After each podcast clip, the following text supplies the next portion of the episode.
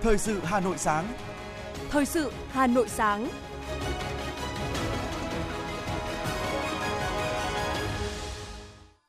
Kính chào quý vị và các bạn. Bây giờ là chương trình thời sự của Đài Phát thanh Truyền hình Hà Nội. Chương trình sáng nay, thứ năm ngày 20 tháng 10 có những nội dung chính sau đây. Kỳ họp thứ 15 sẽ được khai mạc trọng thể trong sáng nay.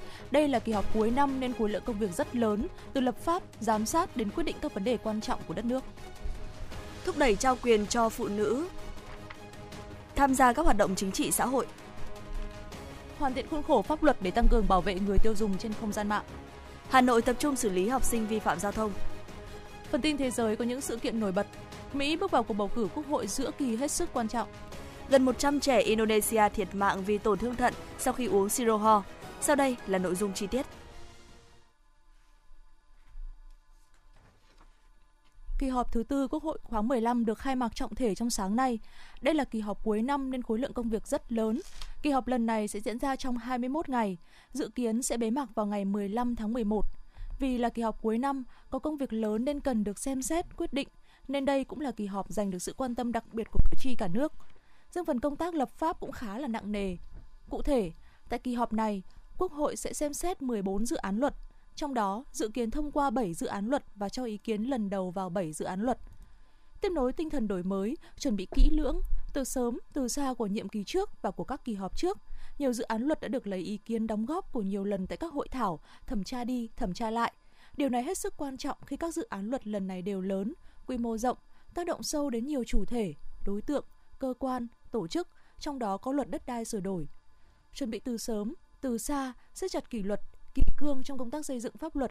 Sự đổi mới này sẽ góp phần nâng cao chất lượng các dự án luật trước khi trình Quốc hội xem xét tại kỳ họp lần này. Cử tri đang đặt nhiều kỳ vọng về những thảo luận quyết sách của gần 500 đại biểu sẽ có mặt tại hội trường Diên Hồng ngày hôm nay. Đây là kỳ họp thứ tư của Quốc hội, nhưng là kỳ họp thứ hai mà gần 500 đại biểu Quốc hội được họp tập trung. Vào giai đoạn năm 2021, đầu năm 2022, tuy trong bối cảnh dịch bệnh, nhưng Quốc hội đã đều đưa ra được những quyết sách rất đúng và trúng. Ví như nghị quyết 30 cho phép chính phủ áp dụng các biện pháp chưa được luật định để xử lý kịp thời những vấn đề phát sinh cấp bách của công tác phòng chống dịch. Nghị quyết 43 hay chính là gói phục hồi và phát triển kinh tế xã hội. Đến kỳ họp này, dịch bệnh đã qua, mọi việc trở lại bình thường thì rất cần sự vào cuộc khẩn trương hơn, rốt ráo hơn của các đại biểu Quốc hội để tiếp tục có một kỳ họp đổi mới, đưa ra các quyết sách đúng đắn, góp phần làm nên thành công của kỳ họp.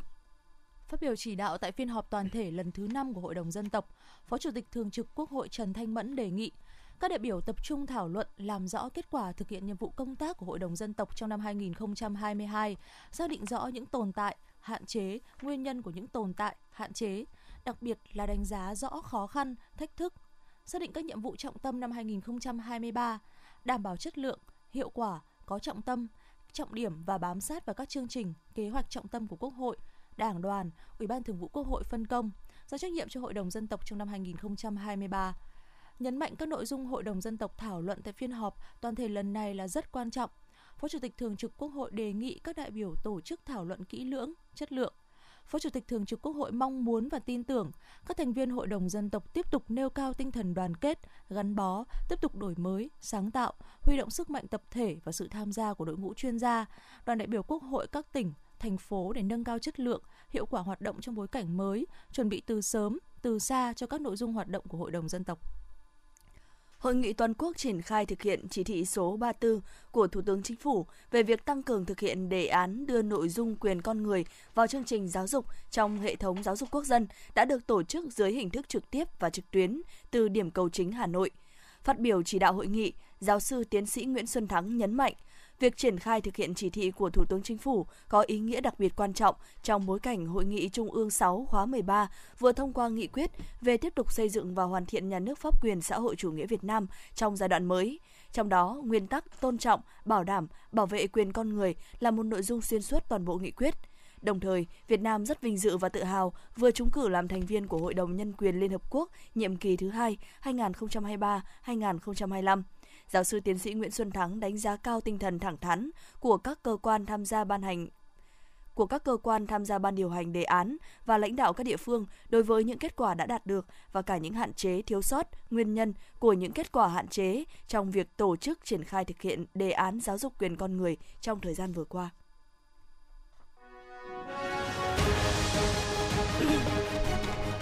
Thời sự Hà Nội, nhanh, chính xác, tương tác cao.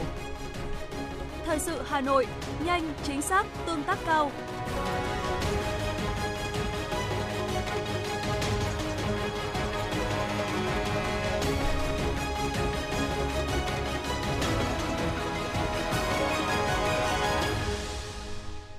Những thông tin kinh tế sẽ tiếp nối chương trình. Thưa quý vị và các bạn, Phó Thủ tướng Lê Minh Khái, trưởng Ban Chỉ đạo Đổi mới và Phát triển Doanh nghiệp, vừa chủ trì hội nghị giao ban chỉ đạo tình hình sắp xếp, đổi mới, nâng cao hiệu quả hoạt động của doanh nghiệp nhà nước, phát triển doanh nghiệp giai đoạn 2016-2020. Năm 2021 đến nay và nhiệm vụ giải pháp trong thời gian tới. Phó Thủ tướng Lê Minh Khái cho rằng, các công tác cổ phần hóa, sắp xếp doanh nghiệp nhà nước đã có những tiến bộ. Thoái vốn nhà nước tuy chưa đạt yêu cầu đặt ra, nhưng số thu về ngân sách nhà nước tương đối lớn. Cổ phần hóa doanh nghiệp nhà nước còn góp phần thúc đẩy khối doanh nghiệp tư nhân phát triển. Tuy nhiên, tiến độ cổ phần hóa, thoái vốn hóa giai đoạn 2016-2020 mới chỉ đạt 30%. Còn nhiều vướng mắc, nhất là sắp xếp nhà đất, tài sản công, khó khăn trong xác định giá trị thương hiệu văn hóa, lịch sử. Các quy định pháp luật còn chồng chéo hoặc không rõ ràng. Một số doanh nghiệp tuy kinh doanh thua lỗ kéo dài nhưng chưa có phương án để sắp xếp lại. Bộ Công Thương, Phòng Thương mại và Công nghiệp Việt Nam, Tổng Liên đoàn Lao động Việt Nam cùng với Samsung Việt Nam phối hợp tổ chức diễn đàn đa phương MSF 2022 với chủ đề Cải thiện vị thế trong chuỗi giá trị toàn cầu cho Việt Nam, hợp tác đa phương trong nâng cao năng lực và trách nhiệm tra soát. Tại diễn đàn, các chuyên gia, nhà quản lý đã thảo luận về vị thế của Việt Nam và doanh nghiệp Việt Nam trong chuỗi giá trị toàn cầu. Hay nói một cách khác là Việt Nam sẽ cần làm những gì để hiện thực hóa cơ hội nâng tầm vị thế của mình trong chuỗi giá trị toàn cầu. Cùng với đó, các chuyên gia cũng chia sẻ về các bài học kinh nghiệm và gợi mở then chốt tới các chuỗi giá trị khác, đặc biệt là các chuỗi giá trị mà Việt Nam có tiềm năng và triển vọng. Trong đó, nhấn mạnh đến việc thúc đẩy các chính sách nhằm gia tăng sự tham gia vào chuỗi cung ứng cho doanh nghiệp Việt Nam, xây dựng mở rộng, phát triển chuỗi cung ứng và lựa chọn đối tác, các hoạt động và kế hoạch của Samsung hỗ trợ các doanh nghiệp tham gia vào chuỗi cung ứng. Đại diện các cơ quan quản lý cũng thảo luận trọng tâm về hợp tác đa phương và nghĩa vụ tra soát của doanh nghiệp trong chuỗi giá trị. Diễn đàn cũng công bố kết quả của nghiên cứu hợp tác giữa VCCI, Tổng Liên đoàn Lao động Việt Nam và Samsung về năng lực hoạt động trong chuỗi giá trị của doanh nghiệp Việt Nam và vai trò của công đoàn các cấp trong việc thúc đẩy nghĩa vụ tra soát. Phát biểu tại tọa đàm trực tuyến hoàn thiện khuôn khổ pháp luật để tăng cường bảo vệ người tiêu dùng trên không gian mạng, do Báo Đại biểu Nhân dân phối hợp với Cục Cạnh tranh và Bảo vệ người tiêu dùng của Bộ Công Thương tổ chức, ông Trịnh Anh Tuấn, Phó Cục trưởng Cục Cạnh tranh và Bảo vệ người tiêu dùng Bộ Công Thương cho biết, trong năm 2021, thương mại điện tử là lĩnh vực đứng thứ 2 về số lượng đơn thư phản ánh yêu cầu kiến nghị của người tiêu dùng tới Cục. Nguyên nhân điển hình thì theo ông Trịnh Anh Tuấn là còn nhiều doanh nghiệp chưa thực hiện đúng quy định của pháp luật. Có trường hợp vì mục tiêu lợi nhuận mà doanh nghiệp cố tình vi phạm quyền lợi của người tiêu dùng để cung cấp hàng kém chất lượng, hàng nhái, hàng giả không rõ nguồn gốc xuất xứ. Chia sẻ về điểm mới của nội dung bảo vệ quyền lợi người tiêu dùng thương mại điện tử, ông Trịnh Tuấn Anh cho biết, dự thảo luật đã bổ sung các quy định cụ thể về trách nhiệm của tổ chức, cá nhân, kinh doanh với người tiêu dùng trong các giao dịch trên không gian mạng.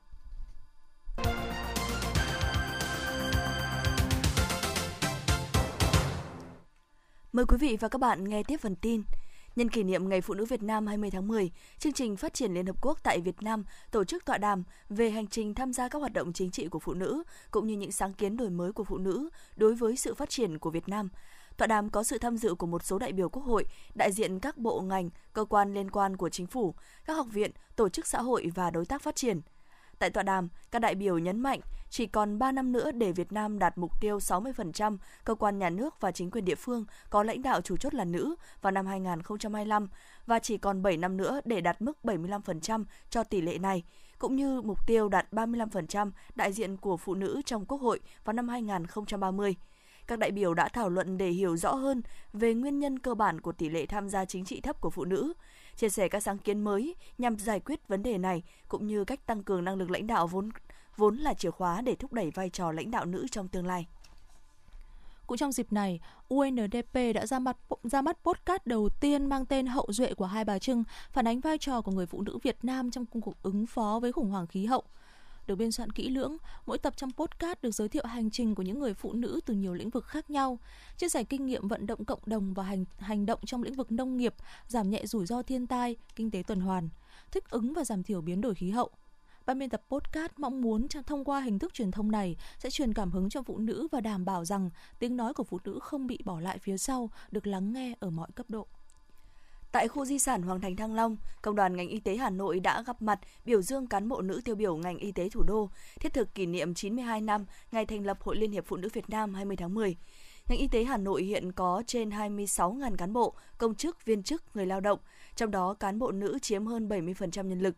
Không chỉ đông về số lượng, cán bộ nữ của ngành còn là nguồn nhân lực chất lượng cao, đảm nhiệm nhiều vị trí, trọng trách trong các đơn vị, cũng như thực hiện nhiều nhiệm vụ chuyên môn, kỹ thuật công nghệ cao.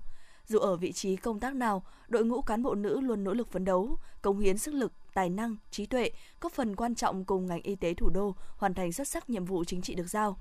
Nhân dịp này, Công đoàn ngành y tế Hà Nội đã biểu dương 189 cán bộ nữ tiêu biểu trong công tác chuyên môn và phòng chống dịch COVID-19. Trước đó, các đại biểu đã dâng hương và tham quan khu di sản Hoàng Thành Thăng Long, nơi hội tụ hồn thiêng sông núi, tinh hoa văn hóa dân tộc nhằm ôn lại lịch sử hào hùng của đất nước. Thưa quý vị và các bạn, trăn trở để tìm hướng phát triển kinh tế gia đình, bà Nguyễn Thị Liên ở xã Phú Cường, huyện Sóc Sơn, thành phố Hà Nội, một nữ cựu chiến binh quyết định dấn thân vào mô hình nuôi giun quế và làm trang trại. Quả ngọt, trái lành, những sản phẩm sạch từ trang trại được rất nhiều sự nỗ lực, thiện tâm lan tỏa tới những người xung quanh của nữ cựu chiến binh. Bà cũng vừa được vinh danh là một trong 10 phụ nữ thủ đô tiêu biểu năm 2022. Sau đây, xin mời quý vị cùng đến với ghi nhận của phóng viên Hoa Mai có nhan đề Nữ cựu chiến binh truyền cảm hứng từ những việc làm ý nghĩa. Trang trại nhà bà Nguyễn Thị Liên khoảng 3.000 m2, làm xen canh vật nuôi và cây trồng, mỗi năm thu hàng tỷ đồng. Cây nào cũng nặng trĩu quả và xanh tốt. Chanh, bưởi, cá bảy màu, cá coi và ấn tượng nhất là chuồng nuôi giun quế của bà Liên đã gây dựng từ gần 20 năm nay. Chịu khó tìm tòi học hỏi và không quản ngại khó khăn, bà Nguyễn Thị Liên đã tự tìm hướng đi riêng cho việc phát triển trang trại của mình. Những sản phẩm phát triển từ giun quế nhận được sự hưởng ứng từ địa phương và cộng đồng và cả những người làm nông nghiệp sạch thực tế. Bà Nguyễn Thị An, chi hội trưởng chi hội phụ nữ thôn Tân Phú, xã Phú Cường và ông Nguyễn Văn Cường, chủ tịch hội làm vườn huyện Sóc Sơn, Hà Nội nói: Là chị Liên về nghỉ hưu từ 2004 thì là về thôn Tân Trại, xã Phú Cường chúng tôi. Chị Liên là một người phụ nữ đảm đang, giỏi việc nước, làm việc nhà. Có thể nói là bà Liên rất sáng tạo. Đây là một mô hình nuôi giun quế đầu tiên trong huyện. Từ cái nuôi giun quế này nó đã giải quyết được thu gom những cái phân của trâu bò của địa phương, và từ cái nuôi giun quế chuyển sang nuôi con lợn sạch, bán ra các cái siêu thị, các cái thị trường cao cấp. Và từ cái con giun quế này đã chế những cái loại thuốc dùng cho con người. Phân của giun quế thì chị lại làm cái phân bón hữu cơ cho các loại cây trồng. Nuôi giun quế không chỉ mang lại lợi ích kinh tế mà còn góp phần bảo vệ môi trường. Gần chục năm nay, trại nuôi giun quế của bà Liên là điểm thu mua phân gia súc, gia cầm cho bà con không chỉ trong thôn mà còn nhiều khu vực lân cận. Nghe khá lạ lẫm nhưng đây lại là nguồn thức ăn chính phục vụ cho việc nuôi giun quế. Bà Liên cho biết, bản thân bà đã có 30 năm công tác trong quân đội. Năm 2002, bà nghỉ hưu với quân hàm thiếu tá. Năm 2004, bà quyết định đầu tư nuôi giun quế với diện tích gần 400 m2. Việc nuôi giun quế không chỉ mang lại lợi ích kinh tế mà còn góp phần bảo vệ môi trường. Trại nuôi giun quế của bà Liên trở thành điểm thu mua phân gia súc, gia cầm không chỉ cho bà con trong thôn mà còn nhiều khu vực lân cận. Nghe khá là lẫm nhưng đây lại là nguồn thức ăn chính để phục vụ nuôi giun quế. Hiện nay trang trại của tôi là không dùng một tí nào phân hóa học cả, và mình tự làm được ra thì mình phấn khởi lắm. Tự làm được ra thì mình tự tin cái sản phẩm mình. Tức là bình thường ra các cái farm rau khác họ phải cách ly khoảng 1 tuần hoặc 10 ngày hoặc tùy 15 ngày tùy theo cái quy định của cái nhà sản xuất thuốc bảo vệ thực vật. Nhưng mà với cái thuốc trừ sâu mình tự làm thì mình có thể là mình ăn luôn được, bởi vì tôi là người đầu tiên đưa cái cách xử lý rác về cho huyện, và tôi đã tập huấn cho xã Phú Cường nơi tôi ở là cũng thành công. Rồi thì là tập huấn cho 26 xã gồm các chi hội trưởng, chi hội phó của phụ nữ, tức là 52 bạn thì cũng đã làm thành công, và hiện nay Sóc Sơn là một trong những cái điểm mà xử lý rác rất là tốt, rác thải ra môi trường và gọi là rác thành tài nguyên, có thể gọi là sinh kế từ rác là cũng được. Nhiệt thành và không ngại khó, bà Nguyễn Thị Liên đã luôn tích cực trong các hoạt động vì cộng đồng. Bà lặng lẽ chia sẻ với những mảnh đời khó khăn từ rất nhiều năm nay. Bà Trần Thị Hằng, Chủ tịch Hội Liên Hiệp Phụ Nữ xã Phú Cường, huyện Sóc Sơn nói: Trong những năm qua thì chị Liên đã có đóng góp rất là nhiều cho phong trào địa phương và cũng như là đồng hành cùng Hội Liên Hiệp Phụ Nữ xã. Chị đã hỗ trợ giúp đỡ cho 5 hộ gia đình, mỗi hộ gia đình là mỗi tháng là chị hỗ trợ là 1 triệu đồng. Tính từ thời điểm năm 2016 đến nay thì chị đã ủng hộ cho các hộ gia đình xấp xỉ là 360 triệu đồng. Chúng tôi lại đang thực hiện cái mô hình là mẹ đỡ đầu và cũng được chị Liên đồng hành cùng hội. Chị dành tặng một sổ tiết kiệm cho cháu Nguyễn Minh Anh, hiện nay cháu mới chỉ được 3 tháng tuổi. Sau khi chào đời thì cũng không may là cháu đã mồ côi mẹ. Giúp đỡ người yếu thế, chủ động đóng góp bằng những việc làm nhỏ nhưng đầy ý nghĩa, bà Nguyễn Thị Liên đã tạo nên sự gắn bó trong cộng đồng dân cư. Cho đi là còn mãi, bà Liên đã nhận lại được rất nhiều sự yêu thương của bà con trong thôn xóm, sự tin tưởng quý trọng của bạn bè đồng nghiệp. Thì cái việc tôi làm thì tôi nghĩ là mình có khả năng giúp được thì mình giúp, chứ mình không nghĩ là mình làm vì cái gì cả. Nhưng có một cái gì đó cả gia đình cứ thôi thúc thì thực ra thì nói tôi bảo thôi bây giờ lấy tiền lương của mẹ. Tiền lương của mẹ được 7 triệu một tháng ngày đấy thì mình sẽ làm từ thiện mọi người. Tại vì bây giờ nhà mình vẫn trồng được rau, vẫn nuôi được lợn, vẫn nuôi được gà, vẫn có trứng để ăn thì cái tiền đó để làm từ thiện. Ở tuổi 70, vẫn sự nhanh nhẹn, hoạt bát và quyết đoán của một người lính, bà Liên hàng ngày vẫn say mê với công việc, nhiệt huyết tham gia hoạt động thiện nguyện vì cộng đồng. Cựu chiến binh Nguyễn Thị Liên đã sống một cuộc đời đầy ý nghĩa, tích cực và truyền cảm hứng đến gia đình của mình và cả những người xung quanh. Người con trai của bà Liên trong đợt lũ lụt vừa qua đã dũng cảm xung phong vào vùng lũ để giải cứu đồng bào gặp nạn và anh cũng luôn sẵn sàng cùng người mẹ của mình tiếp tục hành trình đầy nhân văn vì cộng đồng.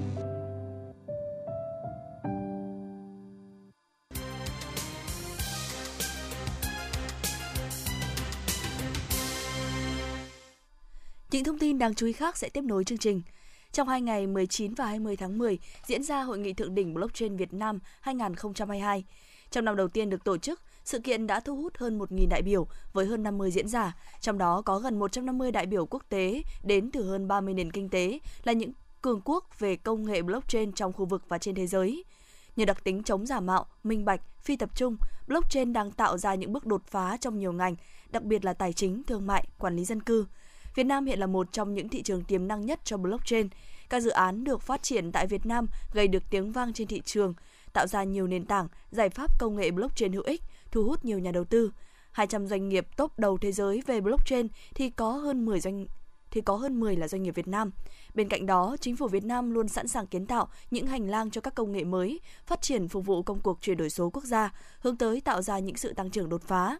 Tại đây, gần 20 phiên tọa đàm, trò chuyện, công nghệ blockchain sẽ được diễn ra, tập trung bàn thảo những nội dung, xu hướng nổi bật như tối ưu hóa sức mạnh của blockchain trong doanh nghiệp, ứng dụng blockchain trong quản lý, điều hành để kiến tạo các mô hình kinh doanh mới tại các thị trường mới nổi. Hội đồng giáo sư nhà nước vừa công bố ứng viên được các hội đồng giáo sư ngành liên ngành đề nghị xét công nhận đạt tiêu chuẩn chức danh phó giáo sư và giáo sư năm 2022. Danh sách công khai gồm 356 ứng viên của 28 hội đồng giáo sư ngành liên ngành. Trong đó, một số hội đồng có nhiều ứng viên như Hội đồng giáo sư ngành kinh tế có 48 ứng viên, Hội đồng giáo sư liên ngành hóa học, công nghệ, thực phẩm có 44 ứng viên, Hội đồng giáo sư ngành y học có 43 ứng viên. Trong khi đó, Hội đồng giáo sư ngành luyện kim chỉ có 1 ứng viên, Hội đồng giáo sư ngành ngôn ngữ học có 2 ứng viên, Hội đồng giáo sư liên ngành sử học, khảo cổ học, dân tộc học có 2 ứng viên. Trước thực tế tại Hà Nội, nhiều học sinh, sinh viên điều khiển xe máy điện không đội mũ bảo hiểm, phụ huynh học sinh đưa đón con không tuân thủ các quy định của Luật Giao thông Đường bộ, chở quá số người quy định, đi ngược chiều, tạo thói quen vi phạm luật, đồng thời gây tai nạn giao thông, ùn tắc giao thông. Từ ngày 19 tháng 10, lực lượng cảnh sát giao thông Công an thành phố Hà Nội tập trung xử lý học sinh, phụ huynh vi phạm giao thông. Theo Đại tá Trần Đình Nghĩa, trưởng phòng cảnh sát giao thông Công an thành phố Hà Nội, ngoài làm nhiệm vụ thông thường, các đơn vị cảnh sát giao thông tại khu vực nội thành sẽ tập trung bảo đảm điều tiết an toàn giao thông trước cổng trường học, vừa bảo đảm xử lý nghiêm những hành vi không đội mũ bảo hiểm, điều khiển phương tiện nhưng chưa đủ tuổi, không gương chiếu hậu, chở quá số người quy định. Còn tại khu vực ngoại thành, ngoài xử lý học sinh, phụ huynh vi phạm, các đơn vị tăng cường kiểm tra các điều kiện an toàn của xe ô tô đưa đón học sinh. Thưa quý vị và các bạn, bên cạnh việc quan tâm tới tinh thần thì việc thường xuyên tập thể dục thể thao cũng được xem là một trong những yếu tố quan trọng giúp người cao tuổi có cuộc sống lành mạnh và vui khỏe. Hưởng ứng tháng hành động vì người cao tuổi Việt Nam năm nay, Hội Sức khỏe ngoài trời người trung cao tuổi Hà Nội phối hợp cùng Sở Văn hóa Thể thao Hà Nội tổ chức chương trình đồng diễn thể dục dưỡng sinh cho người cao tuổi, lan tỏa tinh thần sống khỏe, sống thanh xuân. Trong chương trình còn có hoạt động khám tư vấn sức khỏe cho các hội viên. Điểm nhấn của chương trình là màn đồng diễn của hơn 2.000 hội viên Hội Sức khỏe ngoài trời người trung cao tuổi thành phố. Những động tác mềm mại nhưng khỏe khoắn kết hợp với thần thái tươi tắn của người cao tuổi đã làm cho các màn đồng diễn thêm ấn tượng, nhất là các diễn viên vũ công đã ở tuổi 70-80. Đây là một trong những hoạt động khuyến khích rèn luyện thân thể, nâng cao đời sống tinh thần của người trung niên, đặc biệt là người cao tuổi. Bà Trần Thị Tuyết, quận Ba Đình cho biết. Với thời tiết của mùa thu, cảm nhận là trời rất đẹp và chúng tôi với những người cao tuổi đến đây để mà có những hoạt động và để tốt cho sức khỏe. Chúng tôi rất là vui và cảm thấy hạnh phúc. Tại các quận, huyện, thị xã, phường, thị trấn, Hội Sức khỏe người trung cao tuổi thành phố luôn phối hợp cùng đơn vị cơ sở tiến hành hỗ trợ người cao tuổi sống khỏe mạnh, khắc phục bệnh tật, kéo dài tuổi thọ. Hội có ban huấn luyện nghiên cứu và đưa ra một hệ thống bài tập, phương pháp đa dạng và thích hợp với sức khỏe người cao tuổi. Điển hình là Ngày hội sức khỏe người cao tuổi huyện Đan Phượng năm 2022 diễn ra sôi nổi với 13 đoàn vận động viên người cao tuổi tham gia thi đấu giải bóng chuyền hơi. Với sự quan tâm của cấp ủy, chính quyền địa phương, đầu tư cơ sở vật chất, sân chơi, bãi tập đã tạo điều kiện cho 169 câu lạc bộ dưỡng sinh, bóng chuyền hơi, bóng bàn, câu lạc bộ thơ ca hoạt động hiệu quả, thu hút hơn 9.000 hội viên tham gia sinh hoạt với phương châm sống vui, sống khỏe, sống hạnh phúc, sống có ích cho bản thân, gia đình và xã hội. Ông Phạm Như Thụy và bà Nguyễn Thị Liên, huyện Đan Phượng nói. Đối với người cao tuổi bây giờ thì sức khỏe là vốn quý. Và nếu muốn có sức khỏe thì chúng ta phải luyện tập thể dục thể thao. Và tùy theo, tức là mỗi một địa phương và mỗi một lứa tuổi để chúng ta chọn được cái môn thể thao ưa thích để mình rèn luyện. Thì chúng tôi thấy là cái giải bóng, cái môn bóng chuyền hơi người cao tuổi là rất là phù hợp cho người cao tuổi. Và để đảm bảo là rèn luyện và để nâng cao sức khỏe để mình, tức là phục vụ cho chính bản thân mình và cho xã hội. Chúng tôi thấy là rất là phấn khởi vì hội viên ý là hội cao tuổi chúng tôi ý, là thị trấn vùng là có 14 câu lạc bộ, bóng chuyền hơi là 6 câu lạc bộ, dưỡng sinh 6 câu lạc bộ và nhiều câu lạc bộ khác. Nhưng mà các câu lạc bộ này là hoạt động thường xuyên, tập luyện thường xuyên để nâng cao cái thể lực sức khỏe của mỗi người và các ông các bà là rất là phấn khởi và hăng hái luyện tập.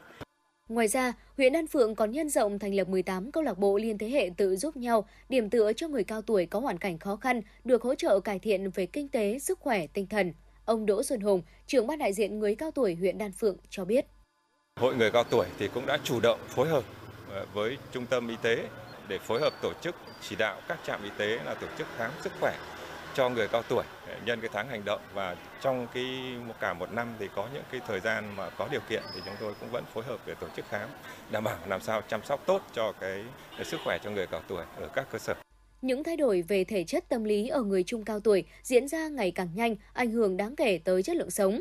Vì vậy, các hoạt động khuyến khích rèn luyện thân thể, nâng cao đời sống tinh thần có ý nghĩa rất quan trọng với sức khỏe thể chất tinh thần của người cao tuổi. Thông qua các bài tập vận động hoặc các môn thể thao phù hợp, người cao tuổi sẽ có điều kiện tập luyện để cơ thể thêm dẻo dai, tinh thần minh mẫn, phấn chấn hơn và tận hưởng niềm vui trong cuộc sống.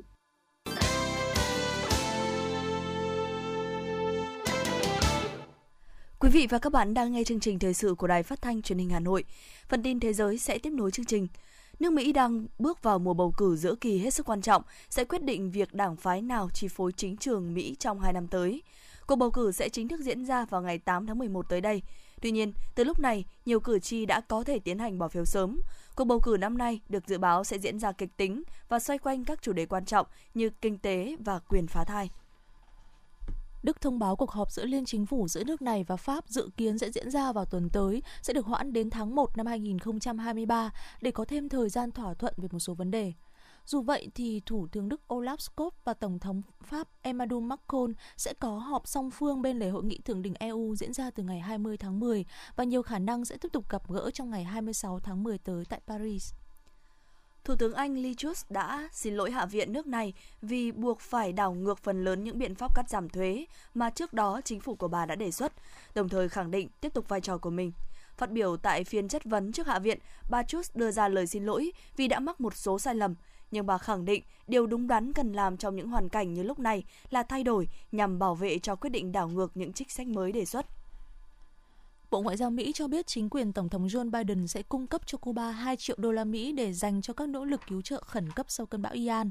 Bộ trưởng Ngoại giao Cuba ngay lập tức cũng đăng tải nội dung cảm ơn trên mạng xã hội Twitter. Trong đó thì nhấn mạnh Bộ Ngoại giao Cuba rất cảm ơn Bộ Ngoại giao Mỹ về hỗ trợ trị giá 2 triệu đô la Mỹ. Khoản hỗ trợ này sẽ được phân phối bởi Liên đoàn Chữ thập đỏ quốc tế. Người phát ngôn Bộ Y tế Indonesia cho biết, tính đến ngày hôm qua đã ghi nhận 206 ca tổn thương thận cấp tính, trong đó 99 trường hợp đã tử vong. Cơ quan Quản lý Thực phẩm và Dược phẩm Quốc gia Indonesia đang điều tra khả năng các thành phần trong siro ho tạo ra độc tố trong các nguyên liệu khác được sử dụng làm dung môi trong loại thuốc này. Chiều qua, mái vòm nhà thờ Trung tâm Hồi giáo tại Bắc Jakarta, thủ đô Indonesia đã bốc cháy khi các công nhân xây dựng vẫn đang cải tạo mái vòm của trung tâm nghiên cứu Hồi giáo lớn nhất thủ đô Indonesia này. Lực lượng cứu hỏa đã triển khai 21 xe chữa cháy và 90 nhân viên để dập tắt đám cháy. Đến nay thì không ghi nhận trường hợp thương vong. Tuy nhiên, kiến trúc mái vòm của nhà thờ này đã hư hại hoàn toàn.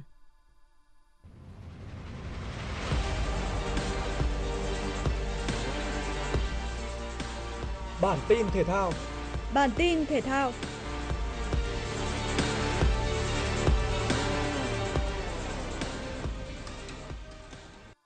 Sau khi thắng lớn ở giải vô địch châu Á, đội tuyển cử tại Việt Nam với 14 thành viên đã lên đường sang Thái Lan tập huấn để chuẩn bị giải vô địch thế giới. Địa điểm tập huấn là trường đại học Thammasat. Việc được cọ sát ở một quốc gia mạnh về cử tạ như Thái Lan cũng như thay đổi môi trường tập luyện, hy vọng sẽ giúp các lực sĩ có thêm nhiều động lực để nâng cao thành tích. Dự kiến, đội tuyển cử tạ Việt Nam sẽ về nước vào cuối tháng 11 để đầu tháng 12 lên đường sang Colombia dự giải vô địch thế giới. Kết thúc giải, toàn đội lại tiếp tục tranh tài ở Đại hội Thể thao Toàn quốc. Vòng loại U20 châu Á 2023 chính thức khép lại khi bảng H hạ màn với việc Australia giành ngôi nhất bảng, còn Iraq ngôi nhì bảng, giành 2 tấm vé cuối cùng dự vòng chung kết. Điều này đồng nghĩa Thái Lan sớm nói lời chia tay giải đấu năm nay. Vòng loại U20 châu Á 2023 quy tụ 44 đội bóng chia làm 10 bảng. Đấu vòng tròn chọn 10 đội nhất bảng và 5 đội nhì bảng có thành tích tốt vào vòng chung kết. Suất thứ 16 thuộc về Uzbekistan, chủ nhà vòng chung kết. Kết thúc vòng loại, Indonesia nhất bảng F và Việt Nam nhì bảng F trở thành hai đại diện của Đông Nam Á góp mặt ở vòng chung kết cùng với 14 đội bóng xuất sắc khác. Vòng chung kết U20 châu Á sẽ diễn ra tại Uzbekistan từ ngày 1 đến ngày 18 tháng 3 năm 2023. 4 đội bóng xuất sắc nhất giải sẽ giành quyền dự World Cup U20 khởi tranh tại Indonesia vào tháng 5 năm 2023. Câu lạc bộ Chelsea lẫn đội tuyển Pháp đều chính thức thông báo việc Ngolo Kanté phải phẫu thuật và nghỉ dưỡng thương 4 tháng, đồng nghĩa với việc tiền vệ này sẽ không thể tham dự vòng chung kết World Cup 2022.